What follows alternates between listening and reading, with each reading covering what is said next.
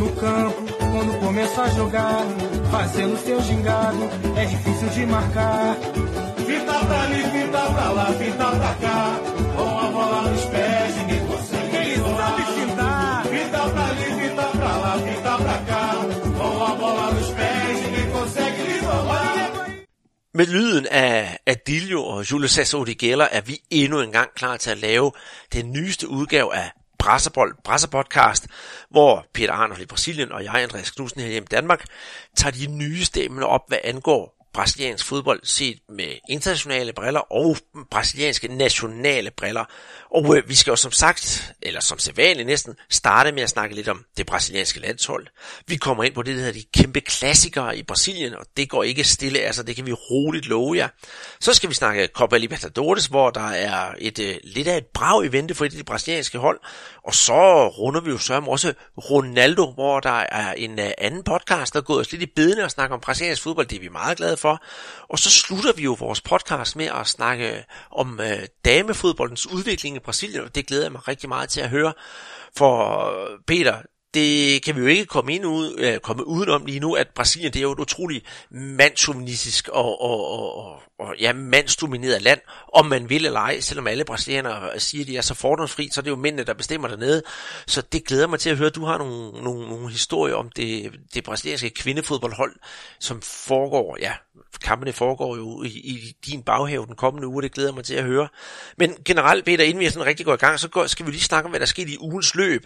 Og øh, hvad har du oplevet af fodboldmæssige nyheder i det brasilianske, siden vi snakkede sidst?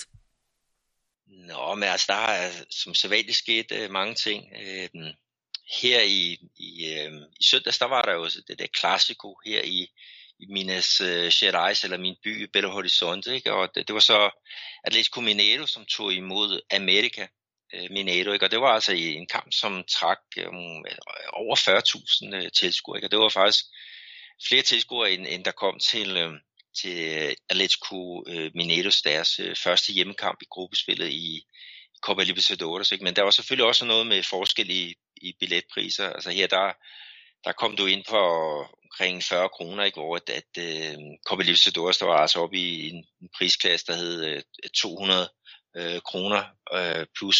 Men, men det, det er jo rigtig uh, fantastisk, når der, når der sker sådan nogle ting, og der kommer masser af mennesker øh, på stadion. Ikke? Og vi har jo også snakket om, at øh, Atletico Mineiro, øh, de, vil, de har jo spillet en masse kampe på det, øh, det lille stadion her i byen, Independencia, ikke? hvor der er plads til 24.000. Ikke? Og nu her, så er det jo så ved at, at rykke flere kampe på, på Mineirão, altså hvor der er plads til over 60.000 tilskuere. Og det er jo også sådan processen med at gøre, gøre klubben stor igen, fordi en stor klub, de skal have et ordentligt stadion og, og, og spille på med rigtig mange mennesker. Så, så de er i gang med noget, noget rigtig godt, synes jeg i hvert fald. Øhm, så det, det har jeg selvfølgelig brugt noget, noget tid på, ikke? og så, ja, så har misære her med, med en billet til en, en, øh, en kvinde øh, fodboldkamp, øh, som, som også har reddet mig som en, en mare, kan jeg vel øh, godt sige. Men, men øh, jeg, jeg glæder mig til, til den her snak, og så også været landsholdet, ikke? der skal jo i gang mod øh, øh, Panama her på, på lørdag, og så Tjekkiet på, øh, på tirsdag. Ikke? Og så har jeg selvfølgelig også lyttet til øh, den der podcast øh, om Ronaldo, som øh, Mediano de har, øh, har lanceret, og, øh, og, øh, og der er det jo også dejligt at høre, at, at øh, vores podcast og, og dit navn også bliver, bliver nævnt nogle, nogle gange, fordi øh, at Ronaldo han er jo noget helt specielt øh, for os. Jamen det er han, det kan, det kan vi jo ikke komme udenom. Og også, øh, ja, altså mange mennesker, det snakker jo også om i podcasten, at, at, at, at Ronaldo, så tænker jo alle automatisk på, på Cristiano, og jeg vil ikke sige noget under Cristiano Ronaldo, tværtimod, han er en fremragende fodboldspiller, som også nok vil gå over historien, men, men, men, men den ægte Ronaldo, han er måske gået lidt i glemsen, som jeg også selv siger i, i, i podcasten, så bliver han jo kaldt for tykke Ronaldo, og det er jo ikke særlig færre over for en, en spiller, som har været med til at udvikle fodboldspillet der i, i, i siden fra, ja, 94, det kan vi roligt sige 93 allerede, og så øh, 15 år frem, ikke også? Men øh, han, er, han er ikke desværre gået lidt i glemsel, for det er han jo slet ikke, men, men, men den unge generation tænker jo nok øh, på en anden Ronaldo, når man snakker om, øh, om, om Ronaldo. Men det kommer vi jo lidt tilbage til, Peter. Øh, jeg har, øh, for mit vedkommende, der har jo set en masse øh, fodboldkampe, jeg har kunnet glæde mig over, at øh, Paolo Nicaganzo, han har scoret for, for Fluminense, og, og, og Flamingos slingerkurs, den fortsætter, så det alt er, som det plejer at være for, for mit vedkommende.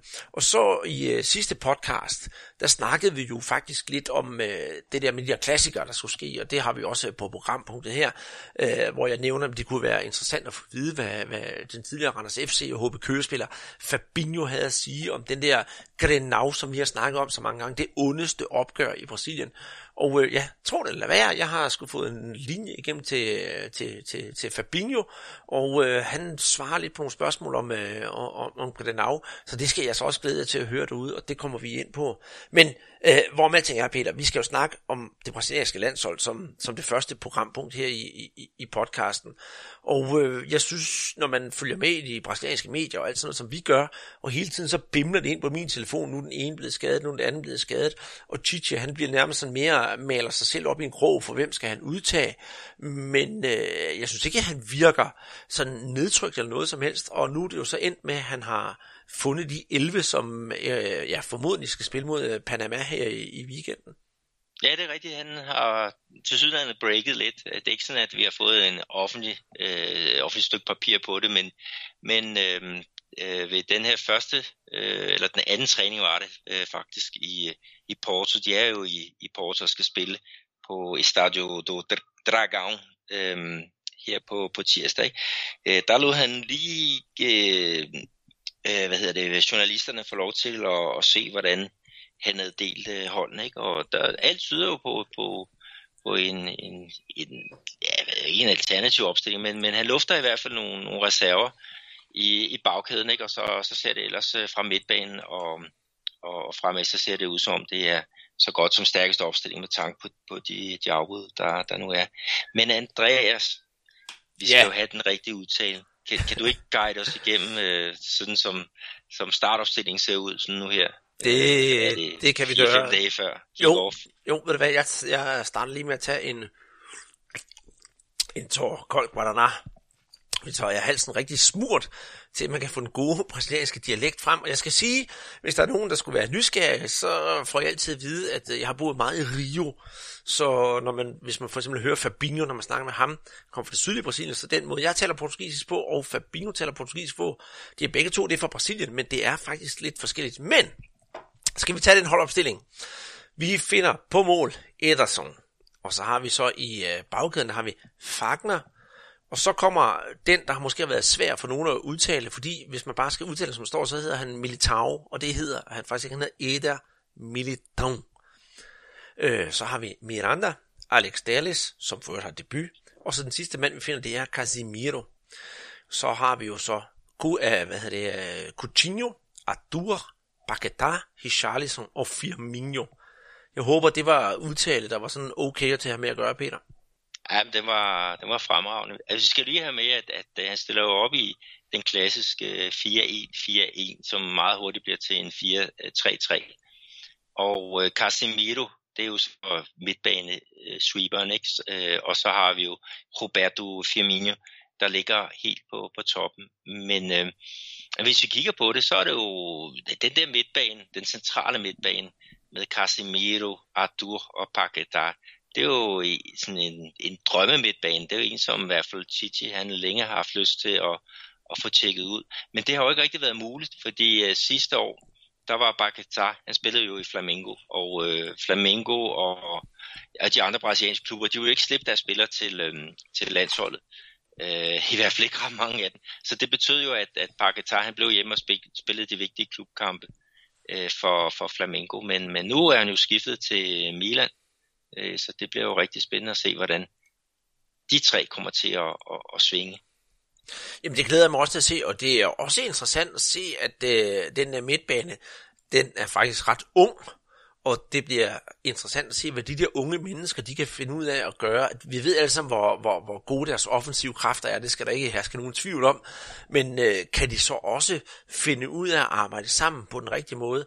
Og ved du hvad, for at være helt ærlig, det tror jeg godt, de kan. Så jeg forventer øh, at se lidt af en eksplosion på den der offensive midtbane her mod, mod Panama, for vi skal jo også være ærlige at sige, at spille mod Panama, det er jo en relativ billig baggrund, det kan vi vist øh, godt blive om, det er jo ikke Frankrig eller Tyskland, så der er rigelig tid til at få bygget op, og fordi de unge mennesker sådan spillet ind på landsholdet, forud for, ja, Tjekkiet, som jo er en væsentlig sværere modstander. Ja, det, det er helt afgjort, og noget af det, som de har snakket om også, det er, at Paketar, de vil gerne have ham i en, en rolle så langt fremme på, på banen som overhovedet muligt, øh, hvor han netop kan, kan bryde igennem og blive, blive afslutteren, ham der, der kommer til indlæg med, som, som et eksempel. Så er der også noget andet, der er interessant. Det er øh, Coutinho.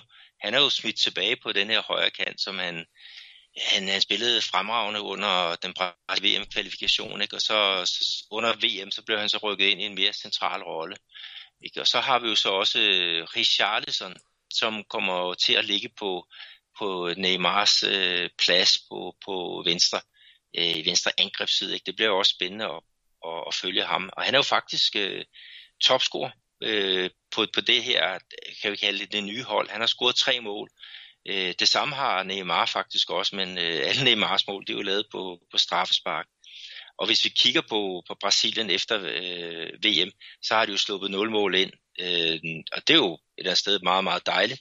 Men til gengæld så har de scoret øh, frygtelig få mål. Og de sidste tre kampe, øh, det har jo endt med den, øh, den smalleste mulige marken, øh, nemlig 1-0. Så det er jo også spændende at se, hvordan om, altså, øh, med Firmino, der ligger fremme, ikke? Han, Liverpool, der rykker han meget øh, tilbage i banen, ikke? Og, og det gør han jo også for at gøre plads til, til nogle af de der øh, angriber, ikke? Og, og en, en fyr som Richarlison, ikke? som et eller andet sted er sådan en fuldblodsangriber, han, han vil kunne komme til at gøre ondt mod øh, Panama, når han kommer i, i dybden og rykker ind mod, mod midten.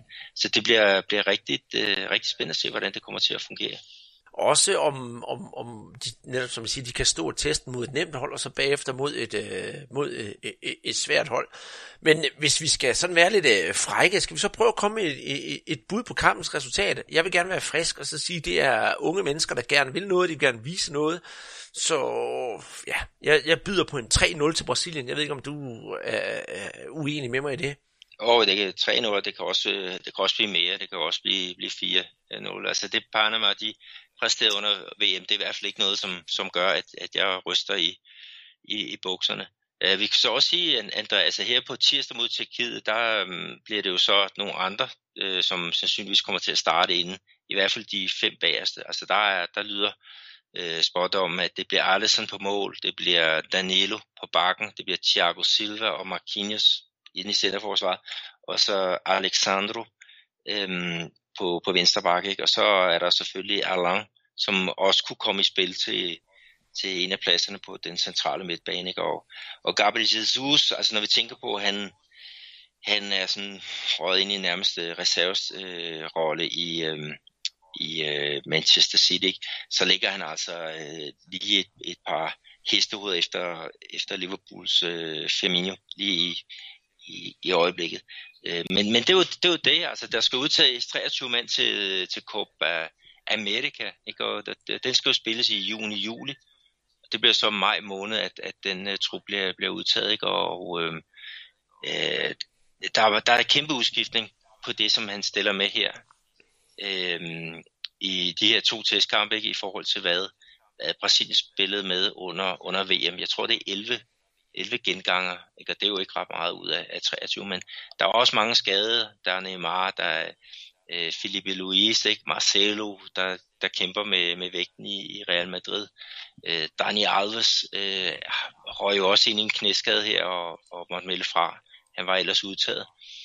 Øh, Fernandinho fra Manchester City er jo også en, som de, de snakker meget om, øh, som er skadet desværre.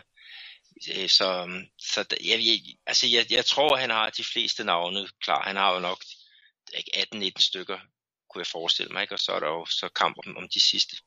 pladser. Ja, altså det, jeg, jeg synes, det virker som om, at øh, nu snakker vi om, at han kørte Hudisio på et tidspunkt med, med anfører, og, og selvfølgelig er der også et stykke tid til Copa America, og, og, og så synes jeg også, det virker som om, man har det her Hudisio på spillere, fordi han skal lige finde ud af, hvordan, hvordan alle sammen de kan agere i, i landstrøjen, og hvem skal han proppe sammen, og så er der også det der generationsskifte, de skal til at forestille, øh, til at have med at gøre på det brasilianske landshold, som han også skal have med ind i billedet. Så, så selvom det måske virker sådan lidt, at han bare hiver, forstå mig ret, 11 op af hatten, så tror jeg faktisk, der er en god bagtanke med alle de der ting, han nu har, har gang i.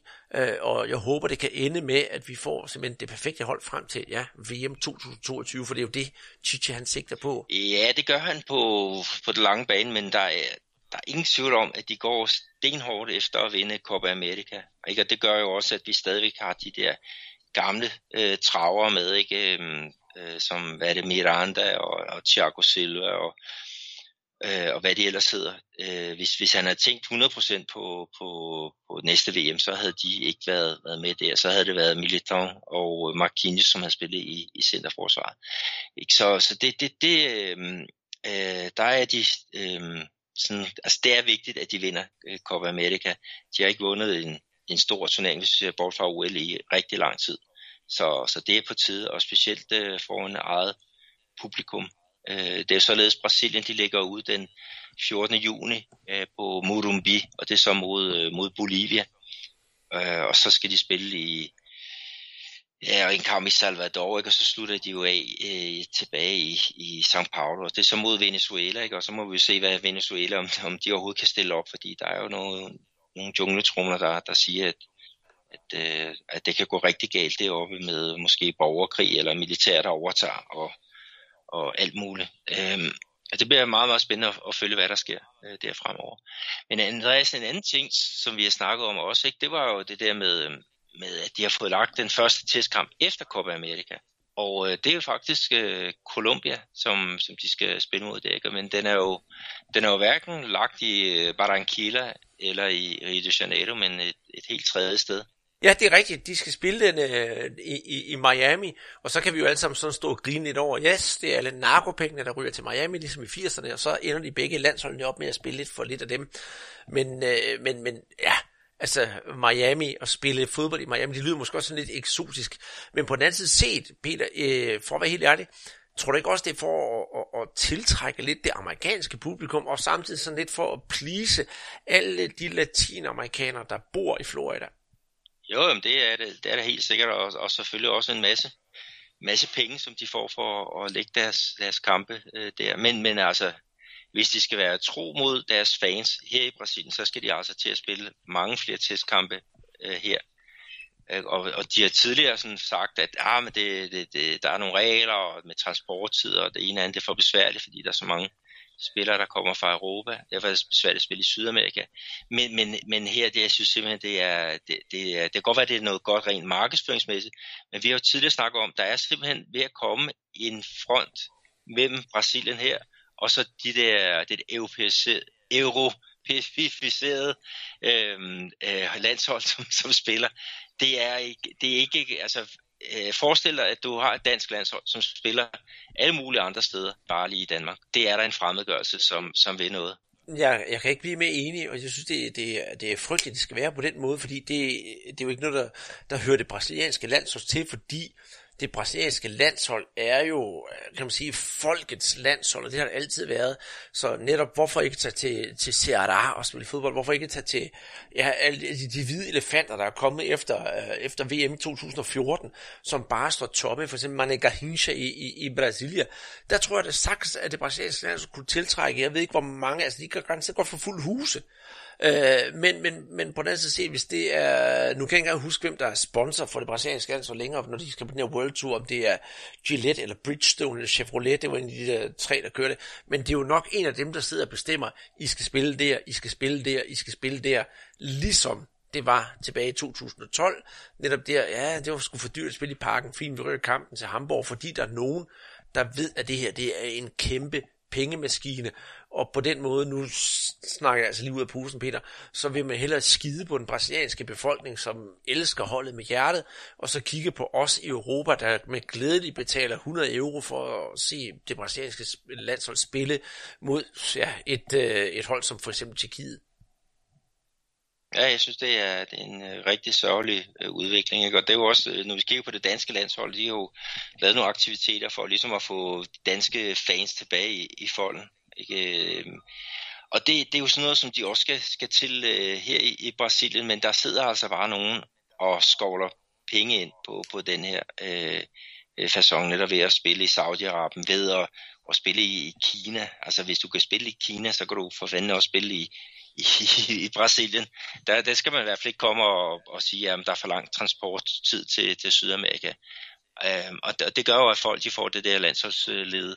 Og det er, det er godt nok synd, fordi hvis der er noget, som brasilianerne har kunnet identificere sig med gennem rigtig lang tid, så er det jo den der kanariegule øh, trøje. Og når der er demonstrationer i gaderne, så er der også mange af dem, der har øh, den, den der øh, brasilianske landsholdstrøje på, ikke? Til, til trods for, at den, den øh, står desværre for nogle ting i øjeblikket med, med korruption og, og bare øh, tænke på at, at hive så mange penge ud af, af det hele som overhovedet muligt korrupte ledere. Så øh, det, det, der trænger simpelthen til en, en turnaround her i øh, hernede i Brasilien. Jeg, jeg, jeg, jeg er helt enig, og så står jeg alligevel også med, øh, med, med en pose sten i den anden hånd, der vejer den anden vej, fordi åh, ja, hvis det brasilianske landshold endnu en gang kommer til Tyskland, eller endnu en gang kommer til Europa, så vil jeg selvfølgelig tage ud og se dem. Så øh, det er jo sådan lidt, lidt ambivalent, men alligevel, så i sidste ende, så vil jeg gerne opgive de, hvad siger jeg, bare 100 euro, det koster for en billet, og så hellere se dem i fjernsynet, hvor de spiller for fulde huse med, med det der passionerede publikum på, på, på hjemmebane i Brasilien. Men det er altså en helt anden snak, Peter, og øh, vi skal jo alligevel holde os inden for vores øh, podcast-tid, så det ikke bliver sådan en, en maraton. Og øh, næste programpunkt, det er nemlig også noget, der kommer til at tage sin tid, for vi skal jo til at snakke om øh, klassikere i, øh, i brasiliansk fodbold. Og inden vi gør det, så synes jeg lige, vi skal have en øh, skiller, og øh, jeg har jo fået lidt øh, Guadana, der jeg skulle snakke om øh, udtale af navne på det brasilianske landshold, men jeg kan øh, forstå på dig, at du ikke har fået åbnet en endnu, så skal vi ikke i fællesskab åbne en Guadana, og så lige skylle halsen, og så sætter jeg en skiller på, inden vi øh, går videre. Det lyder som en god idé. Guaraná Antártica. De Maués para as suas mãos. Bora lá! Efter den her lille pause, der er vi tilbage igen og skal snakke om øh, klassikeruge. Det kan vi troligt sige i, øh, i de brasilianske statsturneringer. Sidste uge, der snakkede vi heller ikke så meget om øh, statsturneringer. Det gør vi heller ikke så meget den her uge. Der holder vi os mere til de der klassiske brag, der har været. For der har altså været nogle stykker. Øh, det største af dem, det har været Gremio, som mødte International, også kaldet Grenau. Så har vi noget, der hedder Classico Hey oppe i Nordøstbrasilien, hvor vores gode ven har siddet og kigget med fra sidelinjen, da Serra og Fortaleza mødte hinanden. Jeg har selv siddet her hjemme i, i Danmark. Selvfølgelig har jeg også set, set Gremio-kampen. Der har jeg set uh, Fluminense Botafogo. Og uh, ja, Peter, São Paulo Palmeiras, de har også spillet. Så det har været virkelig de store hold, der har clashet her i, uh, i, i, i i den her brasilianske fodboldur. det må man jo sige, det, øh, det er jo egentlig ikke, det, det, det er ikke sjældent, det sker, men på den anden side det er det også dejligt, at man har sådan så mange klassikere på én gang.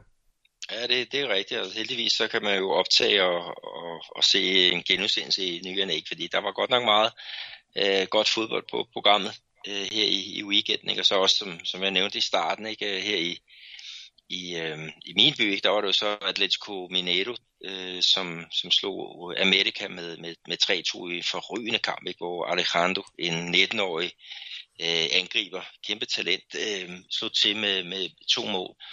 Ikke? Så, så der, der er godt at, og masser at se til, ikke? men, men det, altså, vi skal snakke om, om det der Grenau, ikke? Øh, er det nummer 318?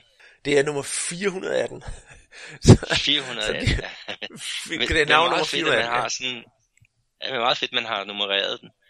Um, sådan fortløbende, ikke? Men, men uh, selve optakten til det, det var måske ikke den det aller, allerbedste, fordi at, at uh, International, de fik, uh, fik at vide, at uh, Nico Lopez, en af deres uh, angrebsprofiler, uh, han scorede blandt andet uh, to mål uh, her i Copa Libertadores. Han var, hans karantæne var blevet uh, fordoblet eller tredoble, jeg kan ikke lige huske, hvordan det var. Så han var faktisk ikke med i den der, øh, han var ikke øh, disponibel til den her kamp. Og det var de jo selvfølgelig gale over i, øh, i den røde lejr. Ikke? Så de sagde simpelthen, at vi stiller med, med reserverne. Ikke? Øhm, og, og det gjorde de så. Og, og hvad gjorde Grêmio så?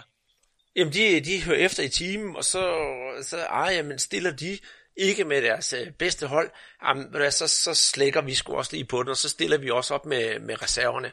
Og så er det to reservehold, der møder hinanden. Det synes jeg, det, det skæmmede faktisk det hele lidt. At man ikke siger, ved du hvad, vi satser hat, kat og regnfrak, og vi skal have en, øh, en, en, en fed kamp og en ond kamp, som vi plejer. Og øh, ja, det blev det jo ikke rigtigt. Det, altså, mange tilskuere, jo selvfølgelig, men alligevel, det var ikke det der store brag, som man kunne forvente af Grenau, og det endte med, at øh, ja, Gremio, de hævde det længst og stro og vandt så 1-0 over International, som også var en øh, mand i undertal. Jeg ved ikke, hvor meget vi har sådan mere at, at skulle fortælle om kampen. Og jeg kan sige, at, at øh, Gremio, de snød en lille smule, fordi de havde faktisk en for deres øh, startopstilling inde på banen fra start af, og det var Leonardo øh, højre, ben, øh, højre bakken, og det var faktisk også ham, der, der afgjorde øh, den, her, øh, den her kamp, ikke? og som du også fortalte, øh, så øh, de røde, altså internationalt, de spillede i, i hvert fald en time i, i undertal. Øh, der var øh, en midtbanespiller, Leonardo, som han, han lavede i hvert fald tre eller fire øh, grov frispark, inden han, han øh, så rødt. Men, men øh, en, en kæmpe fejl af, af den, her, den her unge spiller, som, som bare ved ikke, han var nok for nervøs til at, at kunne, kunne agere fornuftigt i, i den der, øh, de omgivelser. Men altså omgivelserne og, og dramaet på banen, det synes jeg et eller andet sted, der, der var. Men, men øh, klart, at jeg havde foretrukket at se øh, de bedste spillere fra, fra de to klubber. Ikke? Og det er jo altså klubber, der sluttede henholdsvis, for var det nummer, at de sluttede i hvert fald i top 5 sidste år i den, øh, den brasilianske øh, serie, ikke? Og, og spiller begge øh, klubber med i Copa Libertadores. Så der, der har de jo så også været i, i gang, ikke? hvor øh, International har kørt rigtig godt med to sejre i to kampe, hvorimod Grêmio, de, de hænger i bremsen med, med et point ud af, af seks mulige. Så, øhm, så det, det, var, det var ikke sådan lige sådan det, jeg havde, havde håbet for, men, håbet på. Men, men du har jo lavet noget research, Andreas, i forhold til, til det her det her onde. onde, onde, onde, onde derby, som vi altid siger. Jeg skal lige sige, Peter, at, netop som kampen skuffede lidt, der var 44.075 mennesker ind og se den her kamp, og det, det, det, det tyder, det viser faktisk, hvilket stort opgør det er i, i det sydlige Brasilien. Og øh, vi kan jo tale så meget, som vi vil om det her opgave, Peter, men, øh, men det er jo netop det, nu snakker du om research, fordi øh, vi kender jo en her på, på podcasten, som om nogen ved, hvad det drejer sig om. Og det er ingen ringer end uh, Fabinho Fantastico, tidligere Randers FC-spiller og HB Køge-spiller. Han kommer jo netop ned fra, fra Porto Alegre, og øh, ja, vi skal lige sige, inden, inden vi, vi får fat på ham her, eller jeg har fået fat på ham, det er en optagelse, jeg lavede i eftermiddags, at uh, han er jo fan af International, og jeg stillede ham nogle spørgsmål, og jeg troede, det var bare sådan ja nej, og så var det det, men uh, det går altså lidt mere i, i, i dybden. Fabinho taler faktisk udmærket dansk, men øh, han sagde til mig, at han gerne ville lave det her på portugisisk, for det blev altså lidt nemmere for ham. For ham.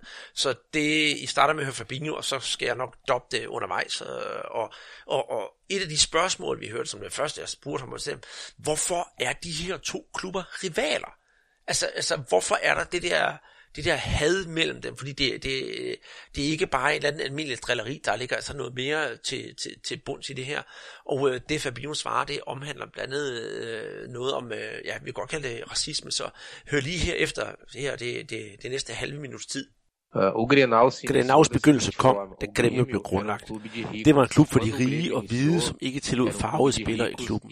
Seks år senere, i 1909, tog to sorte kamp op mod Grêmio og grundlagde Inter som opposition mod Grêmios racepolitik. Racekrigen er stadigvæk synlig her 100 år senere, da det ikke er unormalt, at gremisterne kalder Interspillerne for aber, for eksempel. Og netop fordi Inter blev grundlagt som en modspil til Grêmio, er rivaliseringen så stor. Og i Rio Grande do Sul er folk faktisk delt op i to. Dem, som holder med Grêmio, og dem, som holder med Inter. Man føder faktisk ind i klubberne, da det er noget, som i fleste tilfælde er en ting, der gives fra far til søn. Og det vil altså på tværs af religion og sociale forhold og ja, sågar hudfarve du ser, det, er jo, det var jo ret interessant det her, han sagde, Peter, og, og, og at der er en klub, der sådan springer ud fra den anden, og den ene ikke vil have, have farvede spillere med på holdet. Det er jo ikke noget, der er usædvanligt i Brasilien, hvis du tager 100 år tilbage, men alligevel så er det jo noget, der betyder noget for klubberne, og vi har for eksempel, for eksempel også set det samme gøre sig gældende for eksempel i nogle af, af, af klubberne i Rio, Øh, det næste, jeg spurgte P, hvad hedder det, undskyld, Fabio om, det var også, hvorfor de der to klubber, de går så meget til vaflerne, når de spiller mod hinanden, fordi det er jo ikke unormalt. Nu havde vi jo i weekendens kamp et, et, et rødt kort, og det er jo ikke unormalt, at vi både har masser af røde og gule kort, og det mange gange også ender i, øh, i slagsmål. Det har han altså også en øh, forklaring på. Desde, desde que se criaram o Grêmio e o Inter, eles, eles, eles se odeiam, né? Um, um er Siden dag et har de to klubber hadet hinanden, hvilket er givet udslag på banen. De to klubbers had er også en slags symbiose, og jeg mener, at uden Inter ville der ikke være et Grêmio, og uden Grêmio ville der jo selvfølgelig ikke være et Inter. Så selvom de hader hinanden, kan de faktisk heller ikke undvære hinanden. E aqui, logo que os jogadores chegam no clube, eles já sabem, né, que, que, que tem que... Selvom mange af spillerne kommer udefra, så finder de hurtigt ud af klubbernes identitet, og ved, at der kæmpes for mere, ja, end de tre point, når de to hold mødes, så går der ikke lang tid før spillerne i begge klubber giver alt, hvad de har i sig, når de to hold skal spille mod hinanden. Samtidig så er der også en uskreven regel om, at det er forbudt at tabe, så derfor er kampene mellem to klubber utroligt sprængfarlige.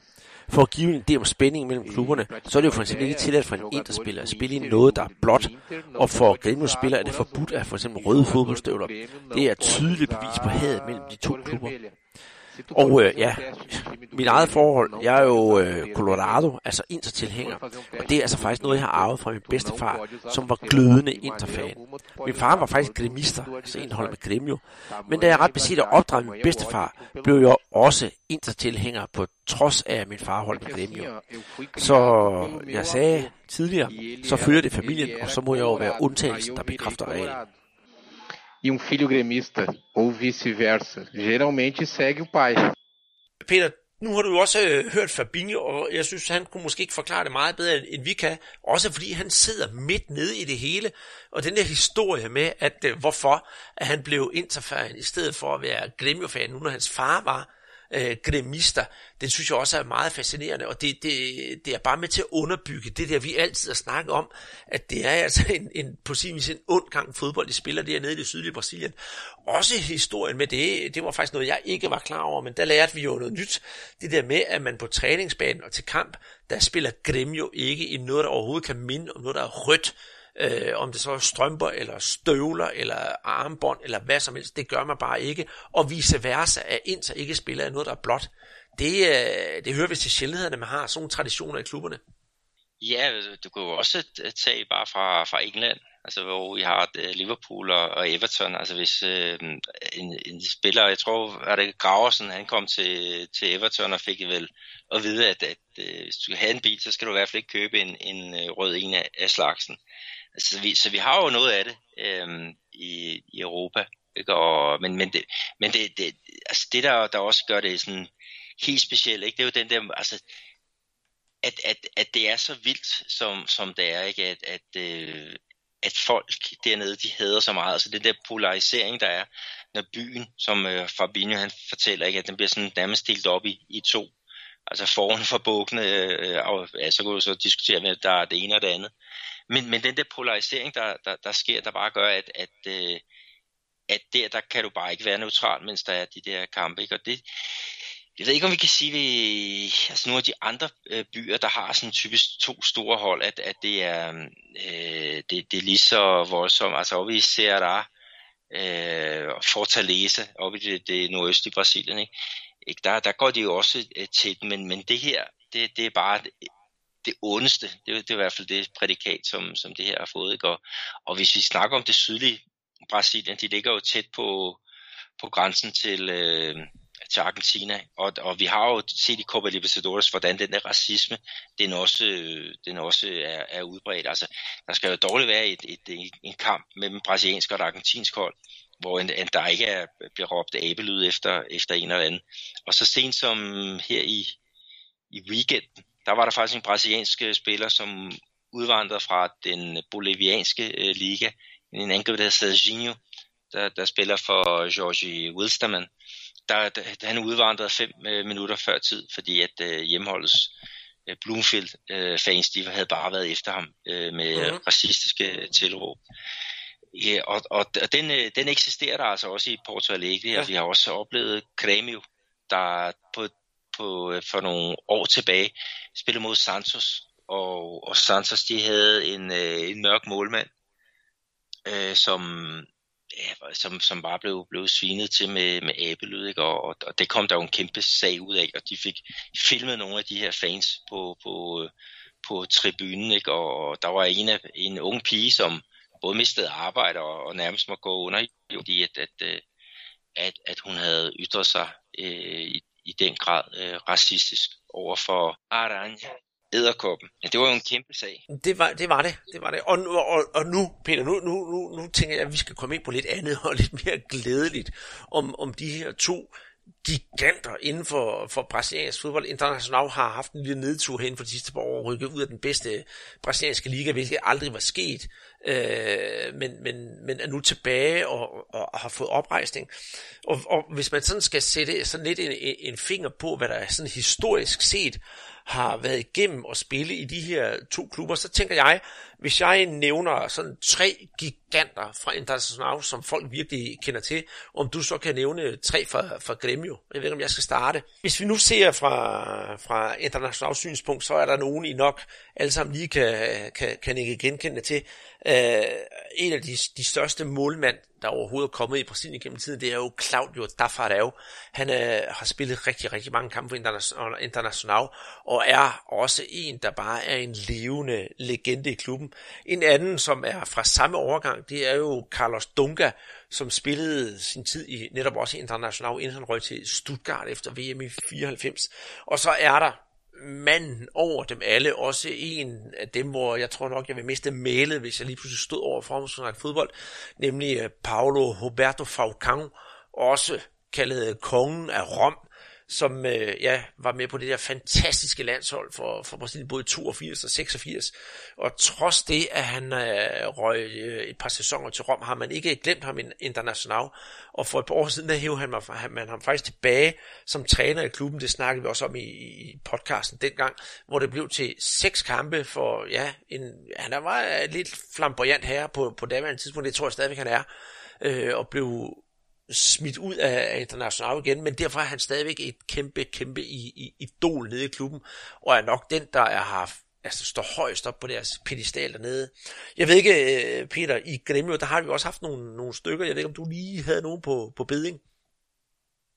Jo, men øh, altså den, der, der står stærkest, øh, det er Ronaldinho Gaúcho, ikke? Og det er måske ikke så meget for, for det, han har præsteret for, for selve Græmø, men han er jo uddannet øh, der, ikke? og det er jo fantastisk, at han kunne overleve med sine driblevner i, ja, en egen, hvor der virkelig bliver gået til, til makronerne. Men, men øh, han kom jo så til Paris Saint-Germain, og han, han forlod Græmø sådan, at de var i hvert fald ikke sindssygt glade for ham, fordi at, at de fik ikke øh, de penge, som de havde, havde håbet på for en spiller med, øh, med, med det, øh, hvad hedder det, talent. Ikke? Og så en, en anden fyr, som, som øh, er, er vigtig for, for klubben, det er Renato Gaúcho, øh, Renato Portaluppi, som han jo rigtig hedder. Men han har jo både været, været spiller og, og træner. Han er jo nuværende træner i, i Grêmio og ført dem frem til uh, Copa Libertadores øh, i, ja, for nogle ja, to-tre år siden, øh, var det vel. Og det er jo også en af de figurer, der er i, i den der film, som, som øh, om um, fodboldsvindleren øh, Carlos Kaiser, som øh, ja, lige præcis. Så ham kender øh, folk måske lidt derfra, ikke? Og så ellers så er der jo, øh, det er det, jeg ikke kan huske øh, som spiller, men det er i hvert fald et billede, jeg kan huske. Hugo de Leon, som er en øh, spiller fra Uruguay, som var med til at vinde Copa Libertadores for, for netop øh, Grêmio, ikke? og det, det billede af ham, hvor han står der med totalt indsmurt i, i blod. Ikke? Det, det er simpelthen et, et, et klassespillede. Hvis man bare googler på, på Grêmio og Copa Libertadores, så, så tror jeg faktisk, det er et af de billeder, der, der dukker øh, først op. Men der skal vi alligevel en, en del år tilbage. Der skal vi tilbage til ja, 80'erne, øh, er det faktisk. Så det er i hvert fald ikke noget, jeg lige kan, kan huske, øh, eller jeg kan prale af at have set. Ej, det skal, det skal også være ærligt og, og, at sige, ham har jeg heller ikke set i, i levende livspil fodbold for Gremio, men det var altså i perioden fra 81 til, til, til 84. Han spillede jo faktisk på Uruguays landshold fra 1979 til 1990, og øh, jeg skal være ærlig sige, jeg har ikke nogen fodboldbøger foran mig lige nu, men jeg kunne egentlig godt tænke mig at vide, om han egentlig var med på Uruguays landshold i 1986. Det kunne faktisk være meget interessant at vide. Men øh, en øh, meget respekteret spiller i Brasilien, der udover for at spille for Gremio, også har spillet for Corinthians og, og, og Santos, Santos og sågar Botafogo i, i, i Rio. Og når man lige også snakker i, i Brasilien om de der store Copa Libertadores folk, der har spillet i Brasilien, så kommer Hugo de Leon altså altid op. Og det er faktisk lidt utroligt, at man øh, er så glad for en, øh, en spiller fra, fra Uruguay. Men hvis vi nu lader Grenau ligge, Peter, fordi nu synes jeg, at folk har, har fået i hvert fald masser at vide om det, hvis folk er interesseret i at vide mere om, om lige netop opgøret mellem de to klubber, så skriv endelig til os om det er på Twitter eller på Facebook, eller så en mail, brasserbold.dk, så gør det, så skal vi nok prøve at, at gøre jer klogere på, på sagen. Og hvis der er nogen, der er interesseret i at få mere at vide, hvordan Fabinos forhold er til klubben, så skal jeg nok også prøve at snakke med ham om det.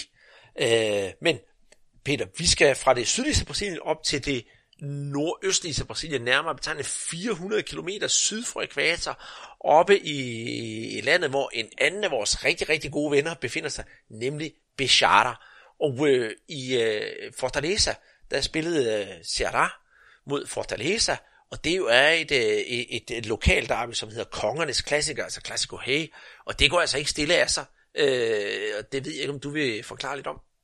Jamen, det var øh, faktisk øh, det var anden gang, at de, de mødtes inden for, hvad er det, en uge. Øh, de spillede først i den der øh, øh, Campeonato øh, Serense, altså øh, delstatsmesterskabet i, delstaten øh, Ceará. Øh, Men så er der også lavet den her øh, Copa do Nordeste, øh, den nordøstlige øh, kop, hvor de store klubber fra, fra, fra det nordøstlige Brasilien, de, de mødes. Ikke? Og der, der var der så en kamp her, og det var jo et fremragende øh, skue. Ikke? Der var ja, masser af, af tilskuere på, på lægterne, og, og det var således, at de havde valgt, at, øh, at der var 50 procent øh, til, til hver øh, fangruppe. Så, så det var, det var et, et festligt skue, ikke? Og, og CRA, der, der åbner med de der fantastiske tifo, de nu kan, kan lave, og så Fortaleza, øh, der, der, der, der skyder op med, med de der øh, røgbomber ikke i, i øh, rød, øh, blå og, og hvid. Altså det var virkelig et, et, et flot skue. Men, men selve kampen, altså Øh, Øh, jeg synes, det var en, en god propaganda for, for fodbolden for det nordøstlige Brasilien. Og det gode er, at de begge to er rykket op i, i Serie A. Øh, Serie A, øh, de startede bedst øh, og kommer så, hvad hedder det, foran 1-0 øh, på, et, på et rigtigt øh, fint mål. Øh, og så i, i anden halvleg, så, så kommer kommer Fortaleza øh, på banen øh, og, og vil mere, ikke? og de får så også øh, udlignet øh, i lige kvarter inde i, i anden halvleg. Men, men øh, øh, altså øh, drama ja, det var der jo så også. Altså der var udvisning med, med fem minutter igen, hvor der var to spillere, der, der røg i, i flæsket på hinanden. Men, men øh, det, det var selvfølgelig ikke så, så, så fedt at se, men, men det var også med til at understrege det drama, der er mellem, mellem de to klubber, og som vi også nævnte tidligere, når der er kun to store klubber i en kæmpe by, så bliver der kommer altså den der polarisering øh, frem. Men, men øh, du har jo snakket med Bechata en del gange, ikke? og han har jo vundet delstatsmesterskaberne tre gange med CRA og, og tre gange med Fortaleza, men hvem holder han egentlig med, den tidligere OB'er? Og jeg synes, du går lidt dårligt igennem, Peter. Nej, øh, det var bare en, øh, en dårlig villighed fra min side. Nej, jeg snakker rigtig, rigtig tit med Bechata, det skal jeg sige, og, og, og i hvert fald et par gange om ugen får vi lige en, en, en hurtig sludder. Og jeg skal være, hvad ærlig sige, jeg snakkede med Bechata i sidste gang, vi snakkede om, hvordan fodbolden var i Øst-Brasilien, øh, og hans holdning til de her to klubber, der nu er rykket op, hvordan det ville foregå i, den, i, i den her sæson 2019. Der holder han sig jo sådan lidt tilbage, og han siger jo selv, at øh, han kommer ikke øh, på stadion til nogen af, af kampene, hvor Fortaleza ser, at de spiller. Han bliver hjemme og ser den i fjernsynet, for han vil ikke have, at folk skal misforstå hans tilhørsforhold til nogen af klubberne. Jeg har til gengæld aldrig fundet ud af, om han holder mere med den ene eller med den anden, men han vil meget gerne være diplomatisk. Jeg har spillet for begge to, og begge klubber har givet mig så meget glæde, så det skal ikke være sådan, at der er nogen, der misforstår mig. Og det synes jeg egentlig er en, en, en, en rigtig god holdning, fordi brasilianerne er utrolig hurtige til at drage forhastede konklusioner. Måske ligesom nogle af lytterne af, af radioprogrammerne er herhjemme, når de siger, at diverse kommentatorer holder med diverse klubber. Så ja, meget diplomatisk af Bechata, og jeg synes også, det er en rigtig beslutning for ham at, at gøre. Men ikke desto mindre så, når både Serra og Fortaleza spiller mod andre klubber, så tager han med glæde på stadion og hæpper på begge hold.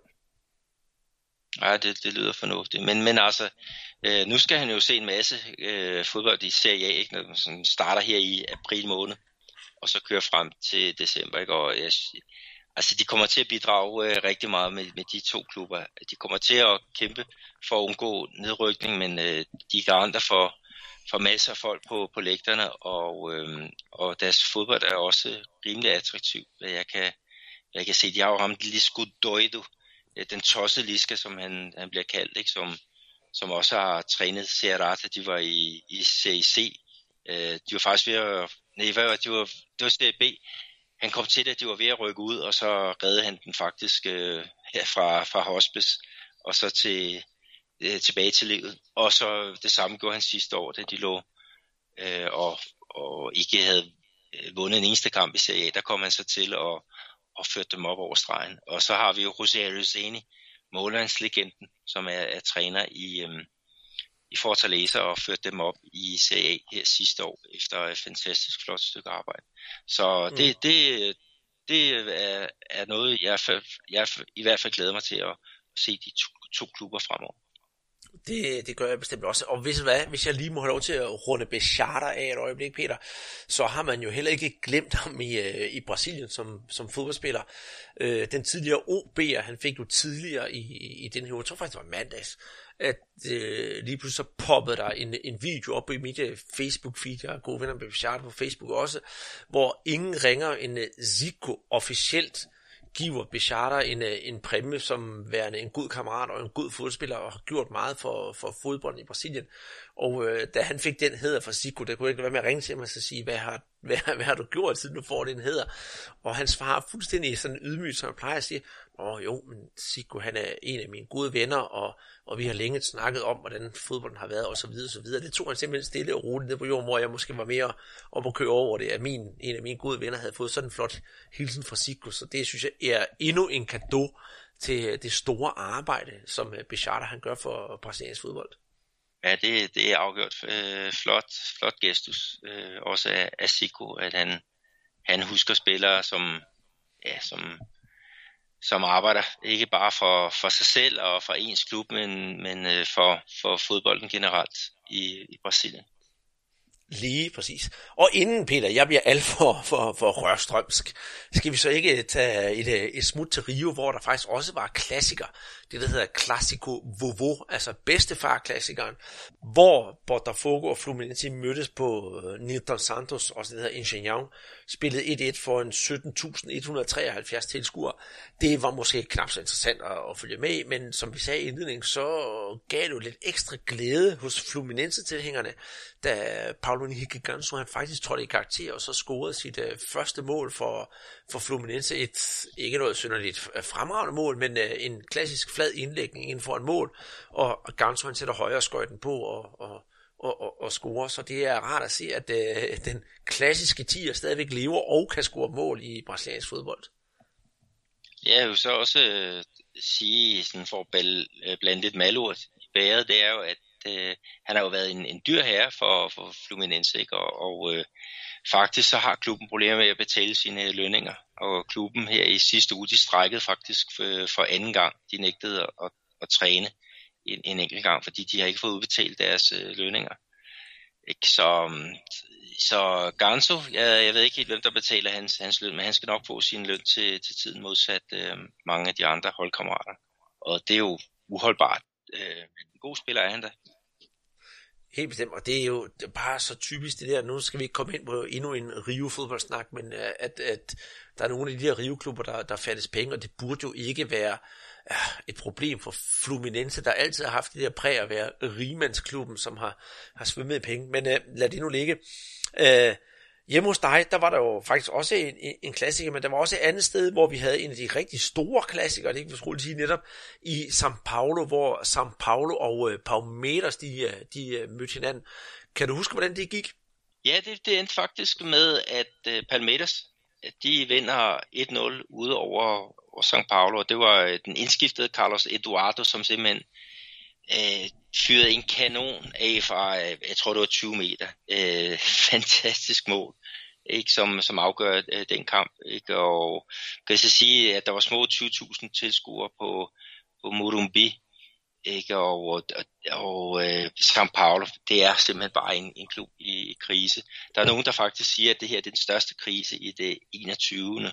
århundrede ikke? og nu er vi jo 19 år inde i det. Om, om det er rigtigt, det, øh, det vil jeg det vil jeg jo stille spørgsmålstegn ved, men, men faktum er, at, at de er en skygge af, af det, de var engang. De er um, ude af Copa Libertadores, de tabte øh, øh, to øh, kvalkampe til øh, Tajeris fra, fra Argentina, og øh, i det, der hedder Campeonato Paulista, der er de faktisk tæt på ikke at komme øh, blandt de otte bedste, som ryger i, i kvartfinalen. Ikke? Og træneren blev fyret i starten af, af året, ikke? Og, og de har fundet afløseren Kuka, som er ude efter, han har fået en hjerteoperation, og han kan først øh, øh, overtage tropperne om en måneds tid, og så er det den sportslige direktør Wagner Mancini, som midlertidigt har øh, øh, styring, ikke? og det går bare ikke godt. Altså, fansene de er ude efter deres præsident Lecco, og den gamle ja, legendespiller øh, Hai, øh, som er sportsleder, ikke ham at de også, øh, øh, ja, de beder ham faktisk om at, at forlade posten, fordi han har ikke gjort det, han har ikke gjort det specielt godt. Selvom de har hentet nogle gode spillere, ikke? Anane øh, har de jo hentet i kinesisk fodbold, ikke? De har jo Nene også, som er en, en god spiller, men, men det, det svinger ikke på banen, og, og nu her, der er deres keeper, Jean, som, som de hentede i Bahia, han har, han har simpelthen fået en, en kæmpe bøde og fået at vide, at han skal træne for sig selv, fordi han har udtrykt uh, utilfredshed med, med tingenes uh, tilstand. Og han var også købt ind til det første, som første målmand, men uh, det er han altså ikke længere. Det er Folby, en anden ny indkøb, som, som har den post. Men det ser sort ud for, for São Paulo, men uh, lad, os, lad os nu se, det er jo det er stadigvæk tidligt på året, men der skal godt nok ske noget. Jamen, jeg, altså, jeg, kan ikke, øh, jeg kan ikke undgå at tænke på, om, om du sidder og læser et manuskript op, vi har læst igen sidste år, forrige år, Peter. For jeg synes, siden Edgardo Bowser har forladt São Paulo, der er det simpelthen gået sådan stødt ned ad bakke, og så flader det ud i løbet af året, og så er det sådan gået lidt op i turneringen og sådan. Men det er aldrig, blevet, det er aldrig rigtig blevet helt godt for, for klubben, og vi sidder bare og venter på, hvornår sker det, hvornår sker det, fordi på papiret har de jo mange gange et, et, et okay hold, men, men, men skal vi sige, at vi i 2019 får endnu et år, hvor São Paulo de bare øh, kører den hjem på autopilot, og det skal nok gå, eller skal vi snart forvente, at klubben virkelig får skubbet op? Altså, du siger jo selv, at der er kæmpe krise. Ja, altså, de har jo et fantastisk ungdomsarbejde, ikke? men det der så bare skete, det var, at de solgte ud af de der, David Nettes øh, solgte jo ret tidligt til, øh, til, til Ajax, ikke? og han er så nu her med på det brasilianske landshold. Øh, der er flere andre unge profiler, som, som de, de solgte afsted, ikke? og de hyrede jo Rogerio Zene til at overtage et, et hold, ikke? Og, og, og udvikle de der spillere, og, og de skulle bare køre øh, derudad, ikke? men så, så tog de jo på træningslejr i USA med, med 30 spillere, ikke? Og, og da der var gået tre måneder derefter, ikke, så var der jo kun 20 af dem, der var tilbage i, i truppen. Så, så det, det, altså præsidenten, han, jeg ved ikke, hvad, hvad hans dagsorden er, men det virker ikke som om, han vil klubben det, det bedste. Men altså, selvfølgelig skal han da have penge i kassen. Øhm, det, der kan jeg jo se på Fluminense, øh, hvad, det, hvad det betyder, når man ikke gør det, betaler lønninger til, til tid. Men, men forhåbentlig kan de komme op og, og stå igen, men, men jeg tror simpelthen, de skal have en ny præsident, øh, og det kan, det kan ikke gå for langsomt. Nej, det, og jeg håber på, at det snart sker, men, men, men nogle af de her præsidenter, nu så vi også øh, med Eurico Miranda i, i, i Vasco, de kan bare finde ud af at holde sig, at, at klamre sig til posten som, som, som velcro, og så blive der indtil det hele det bare er fuldstændig splittet ad på godt og ondt. Men øh, ja, lad det nu ligge. Ja, Peter, det var jo alt, hvad vi havde bydet ind på med de her klassikere, klassikere Det var fornøjelse at se så mange store hold møde hinanden. Men øh, når vi nu snakker store hold, så har der også været en enkelt kamp i Copa Libertadores. Og selvom vi elsker at spille Copa Libertadores hymne, så synes jeg, vi skal springe den over i den her omgang. For, øh, hvad hedder det, øh, for Atletico Paranense, de kører lidt derudad, men øh, selvom de har, har, har vundet, det kan du lige få lov til at forklare mig øjeblik. Men øh, hvordan gik det her i den her kamp? Jamen, de, de kørte derud, og de vandt øh, 4-0 øh, over Georgie Wilstermann fra, fra Bolivia. Ikke? Og, og det var to mål, der var sat ind i, i hver sin, øh, hver sin halvleg. Men det, det, var, det var fremragende. Lidt skuffende tilskuertal, ikke? Øhm, øh, øh, 17.000 på Arena der, Bachata i Curitiba. Ikke? Men øh, der kommer helt sikkert øh, mere end dobbelt så mange næste gang, fordi hvem er det, der, der venter øh, den 2. april? Jamen, det er jo som sagt uh, Boca Juniors, og det, og det er på uh, hjemmebane, at Atletico Paranaense skal møde dem, så det bliver simpelthen uh, noget af brag. I hilser bare navnet Boca, så ved vi jo godt også herhjemme, hvad, hvad klokken den er slået. Så Atletico Paranaense, de er godt klædt på, og i den gruppe, hvor de spiller, Faktisk, der er, er Boca på, på førstepladsen. De har kun spillet to kampe dog også. Boca har en vunden og en uh, uafgjort, og Atletico Paranaense har en vunden og, og et nederlag. Så den, der går sejrig ud af denne her kamp mellem Atletico Paranaense og Boca Juniors, får altså noget af et forspring i, uh, i, i, i den der øh, pulje G, som det drejer sig om. Og vi, vi kan lige tage med, at, at turneringen den ligger jo nu lidt stille, fordi at, at der er jo lang landskampspause, og det vil sige, at det, det næste store opgør, det bliver så her i, i starten af april. Ikke? Og, og vi, igen, vi, vi ser jo frem til at, at følge de der, øh, ja, alle de der store brasilianske hold, der er med der. Altså, vi har jo Internacional, vi har jo Cruzeiro, vi har øh, Flamengo, de holder også, ikke? og så Atletico Mineiro, og så Palmeiras, og så ja, Atletico Paranaense, og så Grêmio. Det er altså syv fantastisk gode øh, hold, der, der er med der til at repræsentere øh, Brasilien. Men argentinerne, Boca og, og, øh, og hvad, internet, jeg ved, at det, øh, River Plate, det er selvfølgelig nogen, vi skal holde øje med. Det, det skal vi, og de er jo altså også nogen, der bare ligger til og nok skal være med langt hen i turneringen. Hvis vi lukker Copa Libertadores ned, så skal vi jo vende tilbage til noget, vi snakker om i starten af podcasten, Peter, og det er jo øh, Mediano, der er udkommet med en øh, Mediano Legends podcast om ingen ringer end øh, Ronaldo, den originale Ronaldo, ham vi øh, kender tilbage fra, ja ikke fra VM 94, der var han dog med, men ikke på banen, men med hans fantastiske karriere i, øh, ja, i, i Cruzeiro og i Milan og i, ja, i Inter og ja, i det hele taget i europæisk fodbold, så vendte hjem til, til Brasilien, hvor han spillede lidt, øh, lidt fra, fra Corinthians. Hvis man ikke har hørt det indtil videre, så synes jeg, man skal gå ind og høre, hvad Adam Møller Gomara og, og gutterne inde på Mediano har lavet om øh, Ronaldo, for det viser virkelig et, Øh, et indblik i, hvor stor en, øh, en, øh, en spiller Ronaldo er, og vi har selvfølgelig også haft en, en lille finger med i spillet, det skal være ærligt at sige. Øh, men i det hele taget, det, det som jeg sagde til at starte med, en spiller måske mange ikke tænker over så meget længere, og har fået det her prædikat at være tykke Ronaldo, øh, og så sætter man ham sådan lidt i skyggen af både Messi og, og, og, og Cristiano og så videre. Men, men hvis man virkelig går ind og tjekker ham ud og hører den her podcast, man finder ud af, hvor stor en spiller han virkelig har været. Og det er netop det, de også nævner, at, øh, at sådan en som Messi har haft ham som forbillede, så han kan jo ikke have været hvem som helst. Ja, det er øh, en fantastisk spiller, og jeg nåede jo sådan at se ham ja, en sene dag hernede i Brasilien, fordi at, at, det, i 2009, der, der øh, der var han tilbage i Brasilien og tørnede ud for, for Corinthians. Ikke? Og det var jo lidt overraskende, fordi han genoptrænede i, i Flamengo, og alle regnede med, at han skulle øh, ja, tørne ud for, for dem, men, men øh, han snød den i, ja, i opløbet. Han fik nok et, et bedre pengetilbud fra, fra Corinthians, ikke? og det betød, at den 4. marts 2009, der fik han altså sit, øh, sin debut for, for Utimon, altså det store hold, og det var en pokalkamp hjemme mod øh, uh, Itambiara. Og der kom han ind de sidste øh, 20 minutter. Ikke? Men, men uh, kort tid efter, uh, der skulle han så uh, igen uh, i aktion og der startede han igen for, for, på bænken, og det var så i en, øh, en kamp øh, mod Palmeiras, altså ærkerivalerne, ikke? og øh, øh, der kom hans hold øh, bagud 1-0, og så kom han så tilbage, og så i overtid, ikke? der hættede han bolden ind til, til slutresultatet 1-1, og øh, han, han var sådan rimelig godt korpulent på, på det tidspunkt, ikke? og han styrte simpelthen bare om bag, bag målet og hoppede op på sådan en, en mur. Øhm, kampen blev spillet ikke på deres normale hjemmebane, men i byen Presidente Prudenti. Og øhm, folk, de kravlede simpelthen også op ad den der det endte faktisk med, at den, den væltede, den tiltede simpelthen. Men det var ikke på grund af Ronaldos øh, vægt, men, men derimod, at, at der var så mange, der ville op og, og være med til at, at fejre ham.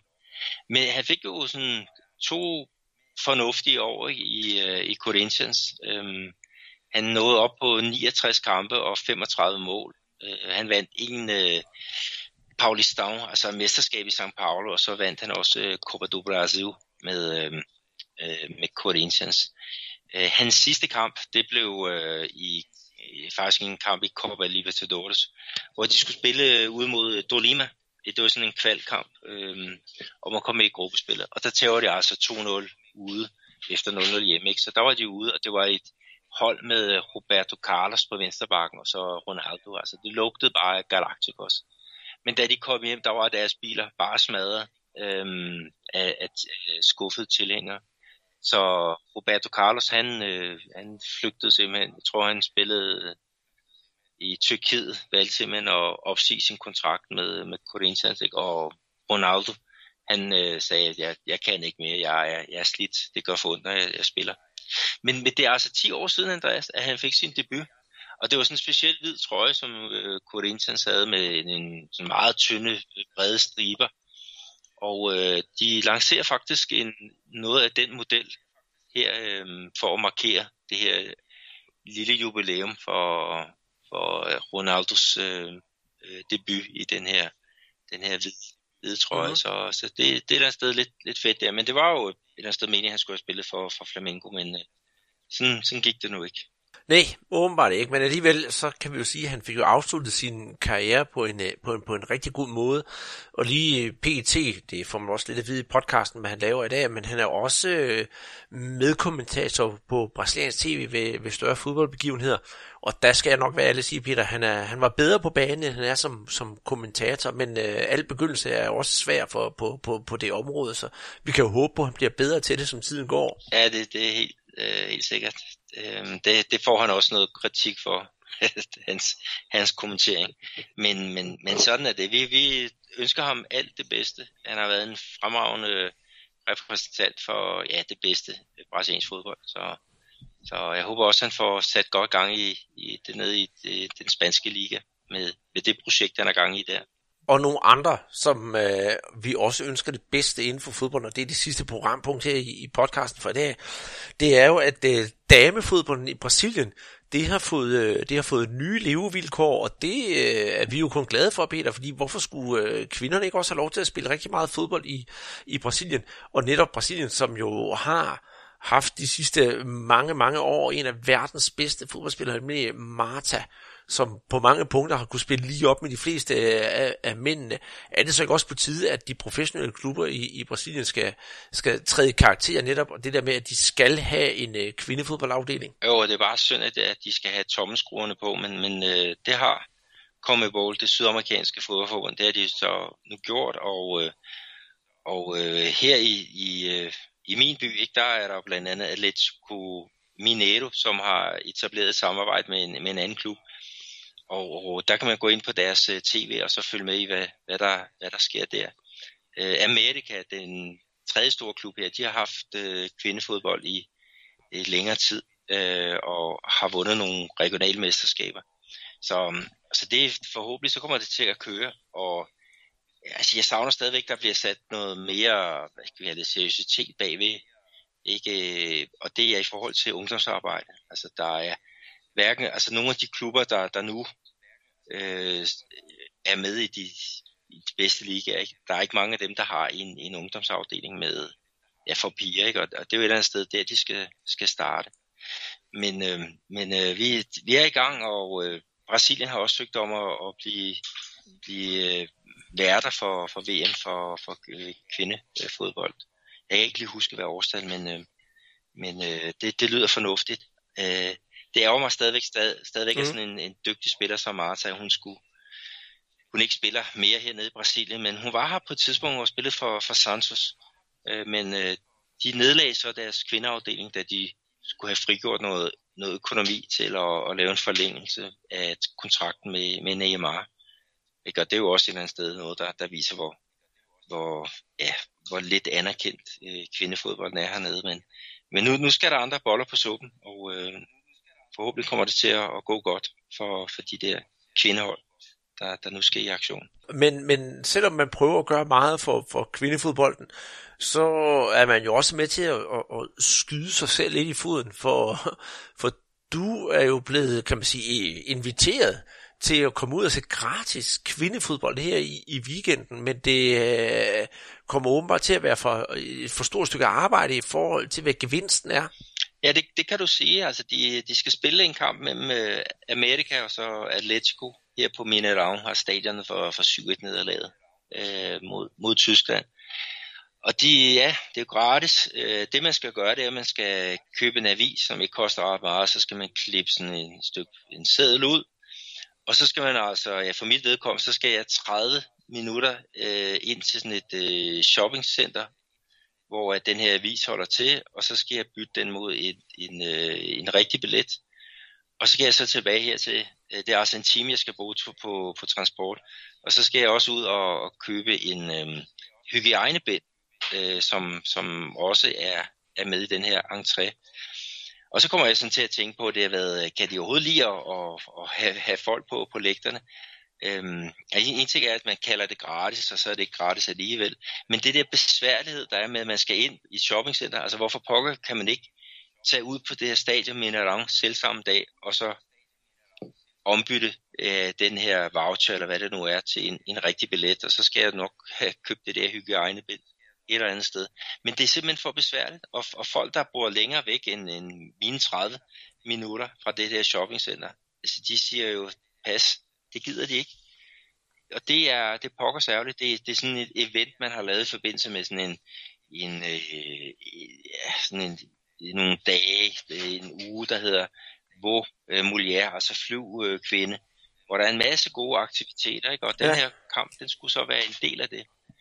Men, men øh, man, får, man får ikke flere på, på stadion ved, ved de der aktiviteter. Altså, jeg, jeg venter jo bare på, at, at man også jamen, skal, hvad hedder det, skal lave 100 englehop øh, for at komme ind og, og slå 20 kuskeslag og, og ikke må drikke Coca-Cola i, i en uge, og, og jeg skal komme efter dig.